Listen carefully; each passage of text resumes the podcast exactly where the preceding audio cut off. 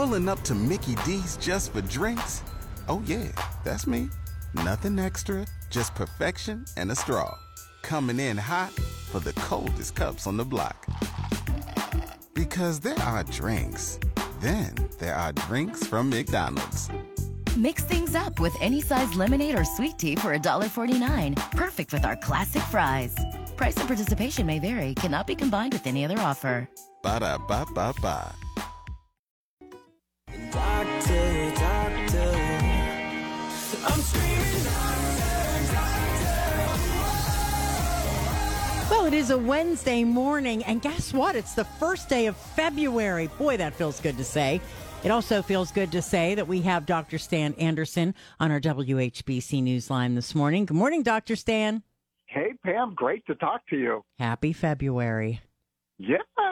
I know. The day before Groundhog Day. I know. Don't you just love Punxsutawney Phil?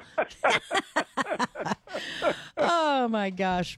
Well, a couple of things I know that that you want to talk about, and I love that the fact that you're uh, bringing to light for us the, the different studies and things that are happening. And well, you pick which one you want to talk about first. Either one. Good news, bad news. well, we'll talk about temptations in relationships. okay, that sounds good. All right. So this is a study that was published from a team of psychologists at Reichman University in Israel and the University of Rochester. And what they were doing is they were trying to answer the question why do some people cheat in their relationships? What is it that happens? And they were trying to see what is the difference.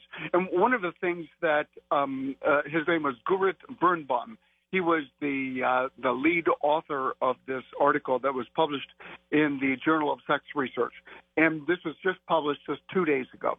And so what he said is that people cheat for a variety of reasons. It's usually not just one thing. There are some people that just plain feel uncomfortable with talking about intimacy, and they try to maintain some kind of emotional distance or some kind of physical distance. They try to relate by having some type of, I guess the best word would be control. And we said sometimes people cheat not because they're intending to, but because there was an opportunity, they were just overly tired, maybe they had had too much to drink, maybe they were too distracted. There was many, many different issues that go along in this whole thing about why people make those kind of choices. And he said the best way, according to their research, is something called perspective taking. Wow. Putting yourself in our partner's shoes. That when you think through the ideas, the ways in which your partner is reacting and acting, that you put it in their shoes, not only does it reduce the temptation to cheat, but it also inoculates against other partner destroying behaviors. And with um, another, the other co author was um, uh, Harry Reis. He's the professor of arts, science, and engineering at Rochester. He said that the other thing that happens is is that women and men approach relationships sometimes differently. Men are more likely to cheat because they feel that their sexual needs are not being met. And the evidence has shown that women are more likely to cheat because they feel that their emotional needs aren't being met. And he said that the best way to try to avoid all of the whole thing that leads down the path that you don't want to go down is taking care of yourself, trying not to get in a place where you're going to end up being more tempted, and looking at things from perspective taking from your partner's point of view. And now, perspective taking doesn't prevent you from cheating, but it significantly lessens the desire to do so. And so, adopting your partner's perspective, adopting your partner's point of view is something that is really, really valuable. Almost every counselor is going to tell you what do you think the other person was feeling, the other person was thinking, the other person was going through. And when we start to see life from other people's perspectives, it really gives us more of an understanding of okay, then it's not that I need to be bitter or angry or frustrated. That person, the person that I care for, is going through something, and maybe if we work together as a team, we can really help that. So prioritizing one's own, one's own goals over the good of the partner in the relationship. So seeing things from the other person's perspective gives one a much, much more balanced view of uh, of the solutions. You know, I think that so works just, in any relationship, Dr. Stan, when you think about it. You know, friendships, family members, you know, siblings, parents, that kind of you put yourself in somebody else's shoes can really help you all the way around. It really can. And one of the things that we're moving towards is we're moving towards a society that puts a person's needs, a person's desires first. So we use preferred pronouns. Well, if you look at life from a different perspective, you'll be able to understand why that person wants to do that.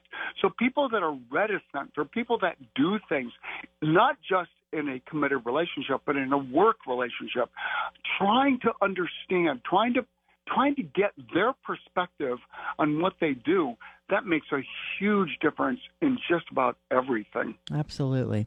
Well, uh, let's yeah. uh, let's kind of switch gears to you know, uh, what I would say the bad news about the cost of care, right? well, it's it's good and bad. Okay. So the big thing, this is a huge study. This was the largest study that was done. It was the researchers at Harvard and the National Bureau of Economic Research. They have been looking at this for several years. A couple of years ago, one of the things that they were really looking to see is can we cut costs and improve greater quality? And so there was this big old thing that said, look, we need integrated system.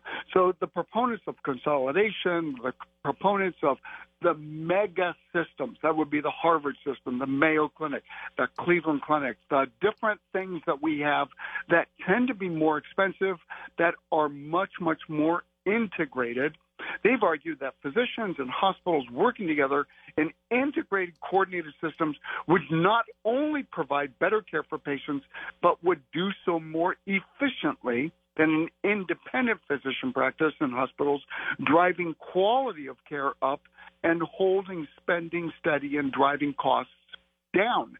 That was the goal, that was the argument. One of the key arguments was was look, if we're going to do this, then the big hospital systems need to acquire as many independent physicians, independent practices as possible. And that was the goal. The health systems would deliver better value quality care by doing that. So um, one of the things that this study did was it looked not just at one segment, but it looked at the everything. So this analysis is believed to be the first comprehensive national study to compare outcomes between patients receiving care within healthcare systems and outside of them, including patients with private insurance as well as Medicare. So it was over 580 different health systems, and what they really found was the care in the integrated system, so the Mayo Clinic, the Harvards, the different large, large institutions, they came at a much higher price. 30% more on average and contributing to dramatic higher overall spending on healthcare with minimal change. I mean, the difference between outcomes was so marginal that it was basically about the same. So what that means is, is if you're going to get like a hip replacement. And you're going to do it through one of the uh, Omni Spectrum locally, or if you're thinking maybe I should go up to um, an integrated system, I should go to Mayo Clinic, I should do it at uh, Cleveland downtown Cleveland Clinic, that the cost is going to be dramatically more if you have uh, if your child is going to have ear tubes. Should you do it at ohio head and neck locally or is it going to be a better outcome if they go through for instance um, akron children's hospital? Those types of very pragmatic things what they found was no significant difference cost dramatically less if you do it through the independent system. So this is just one more thing that's that the um, the people that are policymakers that are going to be reimbursing are going to be looking at and saying, hey. You integrated systems. You said this is going to be better and cut costs, and it is not cutting costs, and it is not better. It'll be really interesting to see what the policymakers do as a result of this because this is groundbreaking. Yeah, absolutely. That's amazing stuff there. Well, we can talk about uh, billing and all that kind of stuff too. There's so much more out there when it comes to that, but we'll have to put that off to another day. Dr. Sam, thank you so much for coming on this morning. Well, my pleasure. Great to talk to you, Pam.